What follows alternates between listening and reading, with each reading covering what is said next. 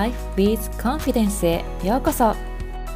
女性医師の多様な生き方を応援するプログラムです。こうあるべきという固定観念に縛られたり自分には無理だろうと自信を持てなかったりして自分を制限していませんか？このプログラムでは女性医師が自分の可能性にリミットをかけないための大切な知識やマインドセットをシェアしていきます。また素敵なゲストをお迎えして多様な生き方や考え方をシェアしていきたいと思います。女性医師や医学生そして周りに女性医師がいるすべての方へお届けします。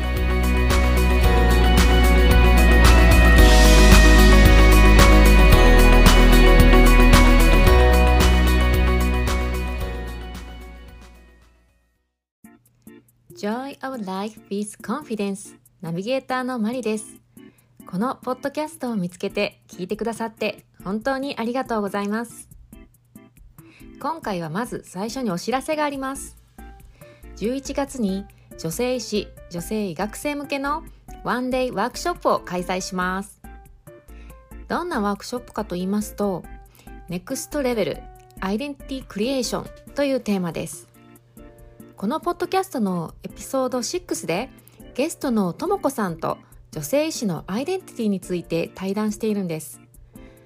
まだ聞いていない方はもう神回なのでぜひ聞いてくださいね。ともこさんの論文日本の女性医師のプロフェッショナルアイデンティティ形成これについて私ずっと考え続けていたんです。女性医師は女性としてのアイデンティティと医師としてのアイデンティティとの間で引き裂かれるような思いを経験したり女性医師同士が対立させられちゃったりする。この二項対立のアイデンティティをどうしたら統合できるんだろうと考えて考えてそしてそれを自分でどんどん実践していった結果このネクストレベルアイデンティティクリエーションというコンセプトが生まれました。医師として女性として毎日頑張ってる。でもなんとなく自分に自信が持てずにいる。夢や目標に一歩を踏み出せずにモヤモヤしている。そんな方へ。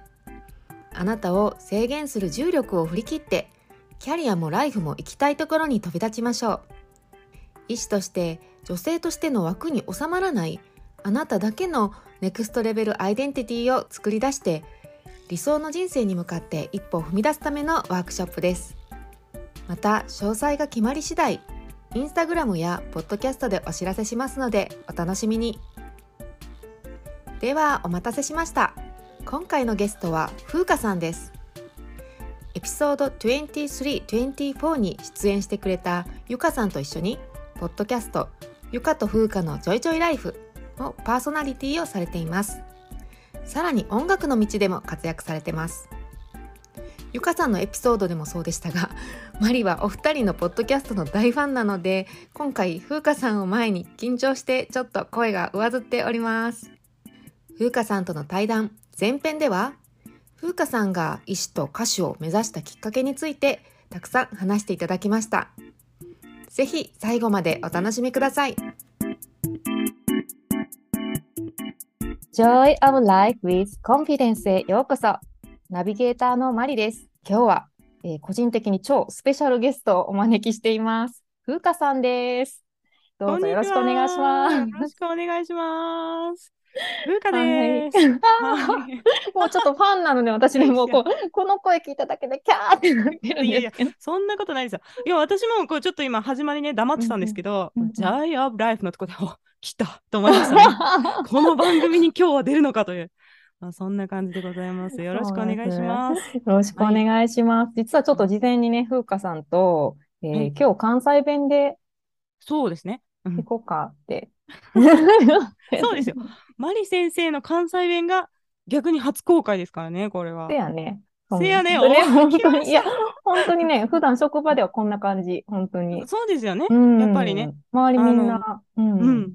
患者さんとのコミュニケーションがやっぱり方言の方がしやすいっていうのはありますよね。そうそう。やっぱ仲間っていうね、こうあ、こっちの人やみたいな、そういう感じがあるから、はい、もうねバイリンガルだと思いますよ、これは。これバイリンガルって呼んでいいのバイリンガル。そうそう。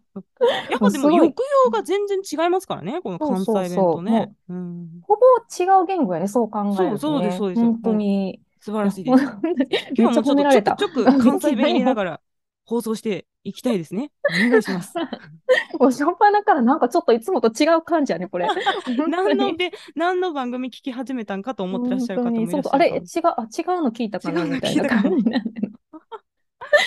はい、ではちょっとね、えー、と戻りまして、えーええゲストの風花さんの紹介を簡単に私からさせていただきます。まあ、ご存知の方も多いと思うんですけれども、えー、とゆかさん、エピソード23、24で出演していただいたゆかさんと一緒に、えーポッドキャスト、ゆかと風花のジョイジョイライフというポッドキャストをされている、えージョイポッドキャスター界の大大大先輩、そんなそんな と私が勝手に作ったんですよね、これ。ジョイポッドキャスター界隈。界隈。まだまだ少ないですけどね、でもね。やっぱりね、うん多分そうね。発信されてる方は。風花さんは初期研修終了後、えー大学病院で糖尿病内科を専攻されました。大学院で研究をしながら、えー糖尿病専門医を取得うん。現在は、えー大学病院を退職し、フリーランス医としてクリニックで外来診療をされています。そうです。ありがとうございます。ただですね、風花さんはめちゃめちゃ多彩でですね、ポッドキャストだけではないね。で、ちょっとこれについては 風花さんから 続きで紹介をお願いします。ありがとうございます。えっ、と、ゆかと風花のジョイジョイライフという番組はですね、2021年の9月からスタートして、この間100回目をね、無事迎えることができました。お祝いメッセージをいただいてありがとうございます、マリ先生からも。本当にこれも読んでもらったのがね、ちょっうん。と興奮すぎて、本当にあどうしようと。誰かに言いたい、誰か読んでもらったよ、みたいな感じ。で、誰かに言いたくなって、いやえーそうそう、インスタに上げたのと、あとね、はい。えっとね、そうそう、あ、そう、もっとこれ読んでもらえて分かってたらもっと長いメッセージ書いたのにとか、あの、いやいや、ありがとう後ございます、本当に。本当に嬉しい。ありがとうございます。そうですね。で、まあ、ジョイジョイライフをいあ2年か。2年ぐらいやってるんですね、今ね。はい。2022年の1月からですね、今度私の個人番組で、韓国のバラード曲を歌って紹介する番組、カンバラを聴こうっていう番組を一人でこちらもやっています。はい。で、これはトーク会と歌会とっていうのを週、まあ大体2回の回と1回の回とあるんですけど、毎週1曲こうカバー曲をカバーしていって歌っていくっていう感じの番組をですね、やっております。いやー、もうアイドルですよ、本当全に。然アイドルじゃないんですけど。本当に歌がね、うんあの、ぜひ聴いてほしいんやけども、本当にこの。韓国バラードの略？カンバラそうですね、カンバラっていうのは韓国のバラードっていう意味で、私が勝手に作ったんですけど、あそうだっていうワードは特になくて、あ、そうだ、あ、カンバラって言うのかと思った。そうなんですよね。で、うん韓国のバラード曲っていうのをこうパッとイメージできる言葉がいいなと思って、韓韓国のバラードを聴こうって言うとちょっと長いじゃないですか。うんうんうんでもうちょっとキャッチーなのにしようと思って、カンバラっていうタイトルをつけたんですけど、もうね、大学受験の時、20年以上前からですね、ずっと私、韓国バラードを個人的に聴いててすごく好きで、で、その、ポッドキャスト番組としてやろうと思ってたので、何かこう、トークで語れるものっていうのと音楽を一緒にやっていきたいっていうのうで、その韓国のバラード曲っていうのをテーマにして、今配信しております。いやーこれもね、ぜひちょっと聞いてほしいんですけども、本当に綺麗、声が。で、カンバラっていう、こう、世界がめちゃくちゃ深く語ってるね。これがまた、本当に、えーすごく深いので、ぜひ、えー聞いたことないという方は、ぜひ聞いてみてくだあさい。りがとうございます。で、さらにちょっと、私ばっかり喋ってて申し訳ないんだけどあの、ジョイジョイライフのファンとしてね、伝えたいことが、まだまだ、ゆかさんにも相当伝えたいの。あ、ゆかさんも多分聞くと思うんで、あの、そうおっしゃっていただければ。伝えたいことが、本当に、あの、医学情報がね、本当に分かりやすくて、うん一般の方にも理解しやすいようにっていうのが。一番のポイントなんですけども、うん、うんうんえっと、実はもう、私、あの、風花さんがなんか紹介してくれるね、情報が、日常生活の、なんだろう、癒しみたいな感じですね。あの、この間、弥生県っていう、なんか、定食屋さんを紹介してくれて、検索して、はい。で、どこにあるんだ、弥生県みたいな。あ、行かれました？弥生県。近くに車で行けるところがなかったので、あの、しょうがないと思って、うんウーバーで頼んで、おお。これは弥生県か、みたいな。とか、ありがとうございます。うん勧めていただいたね、YouTube とかはすぐ調べたりとか。嬉しいですね。ありがとうございます。なんかね、やっぱ忙しくって、あんまりそういう生活面、うん、ううんん。のところがすごく弱いんですよ、そのインフラ情報。インフラじゃないか。いや、でも、そう、そう。忙しい人、やっぱそうでしょうね。そうそう。だからねん。なかなか自分から探しに行く時間がなかったりとか、そうそこに興味が持てなかったりっていうのが、で、ジョイジョイライフで情報を仕入れえて、ゆかさんと僕がなんか勤めてくれたやつを、もう本当それしかやってない。いやいや、まあ、ありがとうございます。ちょっと本当配信の励みになりますね、これはね。本当、そんな感じで私の生活を支えてくれてるっていうことも伝えたかったんです。ありがとうございます。いやちょっと興奮気味でちょっと前置きが長くなったけども、突入したいと思います。はい。では、えー、風花さんの、えー医学部に入学するまでのストーリーをぜひ教えてください。医学部にね、入学するまでですね、これ子供の頃とかから話していいんですか？あ、もういつからでもいい。もういつからでもいいいつからでもいいです。まあ、まずなんで医学の道目指すことになったかっていうと、まあ、もともとね、まあ、生き物好きだったんですよ。これは人間に限らず、動物が大好きで、うん、でもちろん人体にも興味があって、医療にも興味があってっていう感じだったんですけれども、まあ、同時にですね、まあ、やっぱり幼少期の中で自分の中で一番好きなのは歌うことだったんですよね。うんで、歌が一番好きだったんですけど、結構ね、実家が教育熱心な家庭で、うんまあ、厳しい家だったんですよ。だからもうずっと勉強しなさいみたいな感じで。うんうんで、まあ、この頃のことをね、女医の子供時代を語るっていうエピソードで話してるので、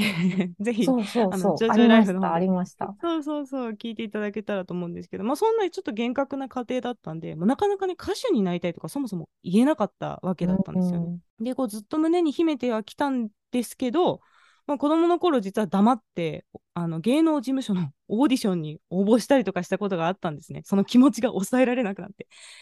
ただね、私が子供の頃ですから、当時郵送のシステムだったんですよ。うん そう。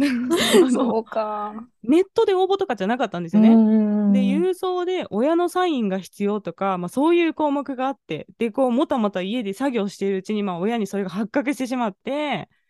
で、まあ、怒られるわけです。もう芸能界なんか持ってるのかな、そんなもん許さんって一括されて、えーそれがね、小学生の時でしたね。ここの家にいる限り、もう歌手にはなれないんだと思ったんですけど、うんだけど、ただ、諦める気持ちっていうのはもう毛頭なくてですね。そこがすごいね、本当に。いやいや、もうそれでも、親にそう言われたからって言って、まあ、諦められる情熱じゃなかったんですよ。もう絶対歌やりたいと思ってたんで、とにかく合法的にまずこの家から出ようと思ったわけなんですね、うんうん実家からね。で、それがまあやっぱ一番の契機になるのが大学受験で、うんまあとにかく、まあ、いい大学って言ったらそんないい大学じゃないですけど、まあ、出た大学は、まあ、ちゃんと医学部に入学して将来が約束されてるって言ったらもう親もねあの納得してはい、いってらっしい。ゃいって送り出してくれるって思ったんで、まあ、医学部に行こうと思ったわけなんですよ。そこでね。そこまでがそう、すごい。突然っていう。まあ発想もすごいし、それでこう頑張れるのも本当にすごい。いやいや、まあ、もともと興味はね、あったんですけどね、うんうんうん医学に興味がなかったわけではないんですけど、まあ、2番目だったんですよ、言ったら。うん。でもそれをまあ1番に持ってくることで未来が開けるなって思ったんで、そこでちょっと発想転換して、まずちょっと医学部に入るのを頑張ろうと思って、まあ、入ったわけなんですね。これ、こう、他に、うん応援してくれる人とかうん。いたんですか？やっぱりなんか親に反対されて、はい。ね、で、自分の道をこう突き進むって、相当強い意志というかね、そういうの言いそうなんですけど、この誰も応援してくれる人いなかったですね。そもそももうそう言われてから、まあ、親にね、もううんうん持ってのほかだって言われてから、もう発言すること自体に意味がないので、もう言わなかったんですよ、ずっう、と。うん、もう別に言ったところで反対されるだけって分かったし、うんうん今回のことで言う必要もないなと思って、で、まあ、とにかくまずここから出るっていう。で、そして医学部は6年間あるんで、うん、普通の学部だと4年じゃないですか。うん、うん。で、当時3年生から就職活動とか、みんなしてたんですよね、他学部に行った人たちが。そうなった3年しかなかったら、ちょっと音楽1、2年しかできないのちょっと厳しいなと思って、うん6年間あるってことは長いこと音楽活動ができると思ってまた医学部に行ったんですよ。そこですか？実際行ってみたら結構授業いっぱい行かないといけなかったんで、あんまり自由時間なかったんですけど、でも学生時代が長いっていうのも結構一つ医学部を選んだ決め手でしたね。いや、本当面白いです。もう最初から歌ありきで進学してるっていうところです。きっとね、うん風花さんみたいになんかすごく迷った人とか、ううんん、なんかね、こっちの道の方が本当は行きたいのにとか、なんかあるでしょうね。絶対ねの人は。そう、結構みんな、な才能ある人多い、多いと思いますよね。うんん、やっぱり。私の後輩でも、バイオリンがめちゃくちゃうん。上手で、で本当にそのバイオリンの先生から、うん。医学部に行くのは反対されたとか、いや、こう君はこっちの道に行くべきみたいな、うん。まあ、そういう人もいたりするから、でもその道をこうずっと夢を持ち続ける、自分の目標を持ち続けられるうん。人はなんか少ないんじゃないかなってあ、思いました。いやいや、ありがとうございます。このあの変態キャリアなんですけど、すいません。とじゃあ、医学部に入ってからうん現在までの話も教えてもらっていいですか？医学部に入ってからはですね、まあ、まずあの歌の練習を始めたんですよ。これがそもそもおかしいんですけど、私はピアノをやっててずっとクラシックピアノやってて、で、ピアノでの弾き語りとギターでの弾き語りっていうのを両方できるようになりたくて、で、ギターはこう弾くと指の皮が熱くなっちゃうんで、そう、ピアノの先生から禁止されてたんですね。ああ、そっか、ピアノのため。そう。で、私、こ高校1年生まで、あの、ピアノのコンクールとか出てるぐらい真剣にクラシックピアノやってたんですよ。で、だったんで、すごいガチでやってたんで、そのギターが禁止されてたんですけど、うんうんうんまた大学に入ったらもう自由にギターができるっていうので、まずギターの練習をちょっと1年ぐらいやって、で、歌を歌ってっていうことをやって、大学の2年生ぐらいから音楽活動を始めてます。ギターとピアノで、こう、うん。う歌がすごいそうです。得意だから、はい。こう弾き語りみたいな。そうです、弾き語りのスタイルで、うん。やっぱり歌だけだとメンバーを集めないとライブができないじゃないですか。で、またそのメンバーとこう、あ、やっぱね、音楽やってる人ってちょっと個性が強い人が多くて、うん。うん結構仲違いとかあるわけですよ。でそうなった時に活動が止まったらちょっともったいないんで、とりあえず。自分だけでもできるようにしとこうと思って、うんうんまあ、ノリがいい曲はやっぱりギターの方が簡単で、バラード曲はピアノの方が簡単なので、ああ、そっまあ、かそういう。感じで両方ステージに置いといて、こう行ったり来て、え来たりして演奏するっていうスタイルでやってたんですね。なるほど。私うん全然もう風花さんに及ばないんだけれども、うんなんか一応ピアノうん子供の時からやってて、で、うんうんうん大学入ってからギターを、あ、あの、一緒じゃないですか。えうんーそのアコギを、あの 素晴らしい。一緒ですアコ一緒です。ギはねうんうん、その、そう、指の皮が硬くなって、で、ル。ートがね、わかんなくなっちゃった、静脈が。うん。患者さんの静脈を触れなくなっあ触れなくて、なっちゃう。あそうですよね。静脈だけじゃ、やっぱりあの A、A ライン、うんうんうんうんうん。あ動脈血採血がうん、これはまずいってなって全くわからんみたいな。拍動触れないってなって、うんそれでなんか、それでも諦めたくないから、うん反対、A ラインだけ左手でやるようにあ練習したんだすごいけどで、すね。そうう、んそれでもやっぱりなんか指の皮が、そうなんですよ。あ指も立てたらわかんないぐらいですよね。うんもうカチカチになるので。こんなうん話が分かってくれる方がこんなとこにいたとはっていう。そうなんですよ。で、それで、だから弾き語りスタイルで、うんまあ最初、音楽活動をスタートして、で、大学の5年生ぐらいまで、あの、もう音楽中心っていうか、もう大学の授業は最低限だけ出て、うんうんうん。本当にテスト期間の昼からライブやってるようなぐらい、音楽に結構熱中してやってたんですね。えっと、自分でこう曲とか、そうです、そうです。うん作詞作えー曲全部し作詞て、作曲。曲を歌って、もちろんね、カバーもやるんですけど、うんあの基本的にオリジナル曲を歌ってでそれで CD を自主制作ですけどね。あの、へー録音して CD 作ったりとかミュージックビデオ作ってもらったりとか、まあ、結構もうその街でトントン拍子に活動してて、で大学の頃にその大学のある街のあのコミュニティラジオっていうんですけど地元のラジオ局みたいなところで、うん。ラジオのコーナーもやってたんです。なんで、そのポッドキャストは、まあ、実は初めてじゃなくて、結構毎週ラジオをやってるっていうような経験も大学生の頃にあったんですね。そうだったの。このトーク力も、やっぱり昔からこう養われてたんですね。そうですね。うん。その後でも専門医も取ってるし、えー大学院も行かれてるし、結構本格的に、そうなんですよね。ねえ、うん、あその大変な道を行きながら音楽も続けてたっていう、くじけなかったり、ね、した何かポイントとか思いがあったんですかね。う大学の、まあ、5年生の時に、もうちょっと音楽でプロになるの厳しいなって思って、うんで、やっぱりもう、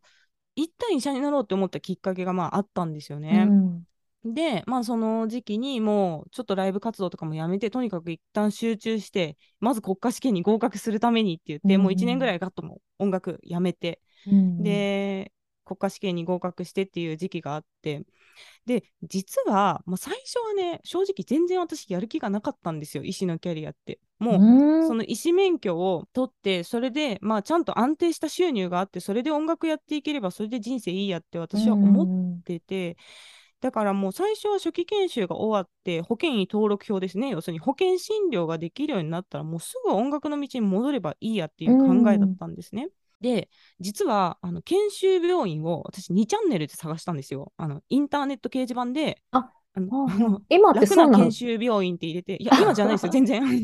当時から、あの皆さんなんか、なんとかナビとかあるじゃないですか。うんあのところに行ったりとか、あの見学に行ったりとかしてたんですけど、もう私は本当全然最初やる気がなかったから、もうハイポ病院とかで検索して で、それでまあ初期研修病院を探してたっていうぐらい最初やる気がなかったんですね。まあでも実際入職してみたら、まあゆかさんがね言ってたブランド病院ほどじゃないんですけど、やっぱまあ普通に忙しかったんですよ、うんあの初期研修医として。で、その病院ってすごくフリーランス医師が救急に入ったりとかする病院で、うんうん救急のフリーランス医とかが多かったんですね。で、自分がもともとフリーランス医になりたいと思ってた人たちがもういたわけですよ、その病院には。それを達成してる人たちがいたんですけど、正直、このできる人とできない人の意思の差が歴然っていううのが、本当初期研修医の目に見ても明らかに分かるぐらいこう差があって、んそれフリーランスの先生のの間で差がある。あそうですね、フリーランス医師として救急のバイトに来てる先生が複数いて、うんうんまあ、そのフリーランスの中でもできる先生とできない先生っていうのが、まあなるほど、。研修医はこう結構当直に入るので、うんその晩どの先生が上級医に来るかっていうのは、まあ、くじ運っていうかうんわからないところがあるじゃないですか。で、すごい先生に当たれば、本当にたくさん指導してもらえるし、もうテキパキテキパキ進んでいくんですけど、もう中にはね、いや、ちょっとその指示、え、国試の近畿じゃないですかっていうような指示を出す先生もいたんですよ、本当実際に。で、これがちょっと逆にいい反面教師というかですね、うんまあ、これちょっと医師免許だけ持ってても、ちゃんと勉強しないと、患者さんにとって有害な存在になるんだなと思って、で、また医師の裁量ってすごく大きいじゃないですか。もう何でも医師の責任になるけど判断で進んでいくっていうところがあるので、もうどっちになりたいかなって思った時に、やっぱりその質の低い仕事をする医師になりたいっていう選択肢はなかったんですね、うんうん自分の中で。で、それで、まあ、専門医を取るまでしっかりやっていこうっていうふうに、まあ、初期研修の時に考えが変わったっていう。出来事がありましたね。でも、その間も音楽は続けてたんですこの間はね、ね、もう音楽は全くできなかったです。あやっぱ体力的に厳しうんくて、うんで、あの、土曜日までフルであるっていう病院だったんですね。月曜から土曜日まで全部も時々ありますね。そう、あって日曜日だけ休みっていう感じだったんですけど、日曜日に日当直とか入っちゃうと、もう13連勤確定でうち2、3回徹夜みたいなことになるんですよね、当直と日当直。でもと到底あの自分の体力的にはもう全然無理で、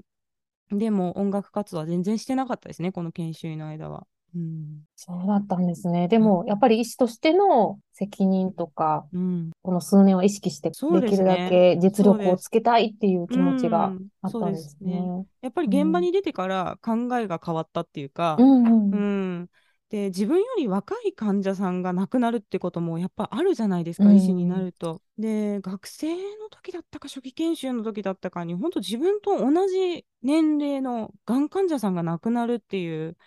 経験を、経験をっていうか、まあそういう現場にね、まあ、遭遭遇したっていうか、で、その時に、ああ、やっぱこう、勉強ができるっていうだけで、実は幸せなことなんだなと思ったんですよね。で、別に何を悪いことしたから病気になるわけじゃないじゃないですか。で、今こうやって健康な体があるっていうのは、本当ただのラッキーに過ぎないというか、もうたまたま恵まれてる環境だったと。で、まあ、両親が厳しいのは私すごく嫌で、もう逃げ出すように大学に行ったわけですけど、でも家庭環境もね、いろんな人に出会うじゃないですか、うんうんうん医師になると。で、本当もう家族の仲が悪かったりとか虐待を受けたりとかしている人にも出会うっていう中で、まあ、当たり前に大学に行きなさいよって言われる家庭環境っていうのは実はすでにアドバンテージというかもう与えられてるんだなっていうことにいろいろ気づいて。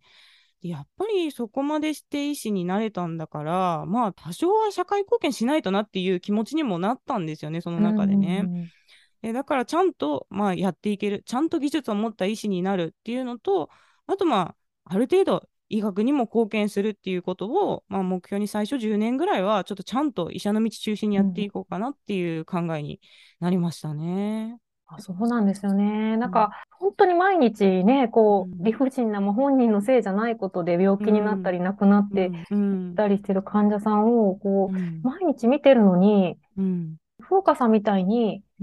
思えたらいいんですけど、自分はなんか病気にならないと思ってるかのように、私なんか今まで生きてきちゃったなと思って、で、最近すごく自覚するんです。まあ、年、自分が年を持ってきたっていうのもあるけど、ね、ちょっと同僚とか周りの心配、私がしなくてもいいかもしれないけど、みんな自分もいつ死ぬかわからない、分かってるってこう、思うような、こう、激しい勤務というかね、もう本当に、もう仕事で、あの、疲労困憊みたいな生活をしてる、やっぱり医者の同僚が多くて、ね。いいのかい、それでって、こう。生き方として大丈夫かってなりますよね。自分が病気になっちゃったらね。うん。風花さん、きっと感受性が高いんだと思うんですけど、そういう環境にいるからこそ、うん、うん、やりたいことをやらなきゃっていう。そうそう、でもね、そうでしたよ。やっぱり、その、最初20代の頃、まあ自分で決めてね、医療の道にしっかり、こう、ピットインしようとは思ったんですけど、うん、今死んだら後悔するなと思って生きてました。その時期は。やっぱキャリアを第一に考えてる時は。本当にやりたいことはこれではないんだけどって思いながら、うん、まあ、やってる感じでしたね。それ自体は楽しかったですよ。大学院も楽しかったですし、まあ、糖尿病の勉強も私はすごく好きでやってるんですけど、うん、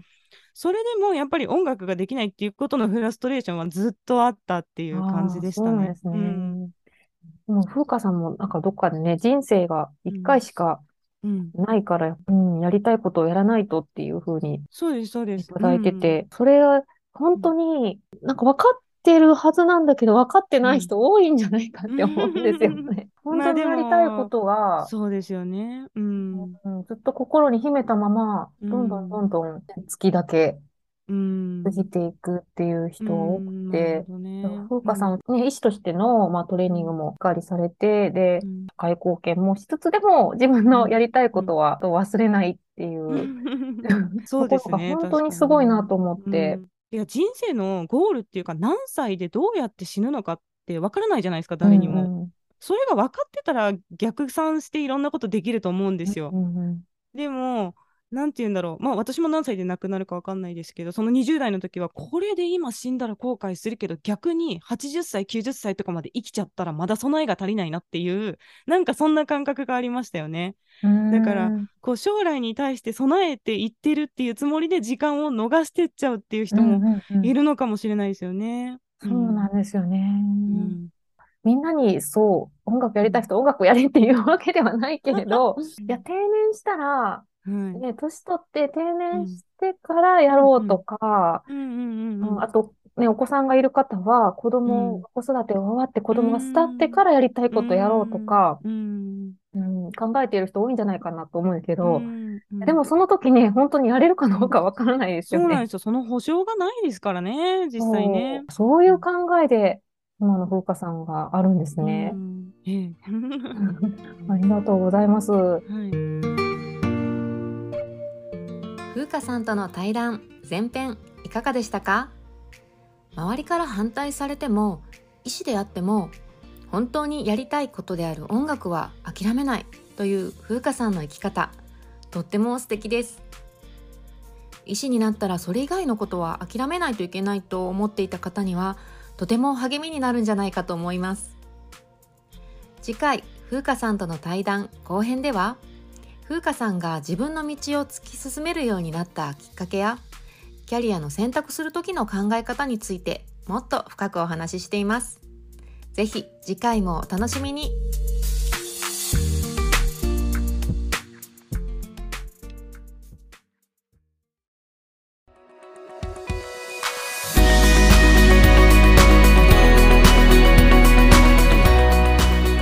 今回のエピソードはいかがでしたか？いいなと思ったらぜひお友達にもシェアしてください。Joy of Life with Confidence ではあなたの声をお待ちしています。番組への感想やコメントなどお気軽にお寄せください。インスタグラムではキャリア、マインドセット、医学教育などの情報を発信しています。MARI アンダーバー Joy of Life で検索してくださいね。では次回をお楽しみに。You're enough and you're limitless. あなたと私は違う人生を生きているけどいつでも応援しています。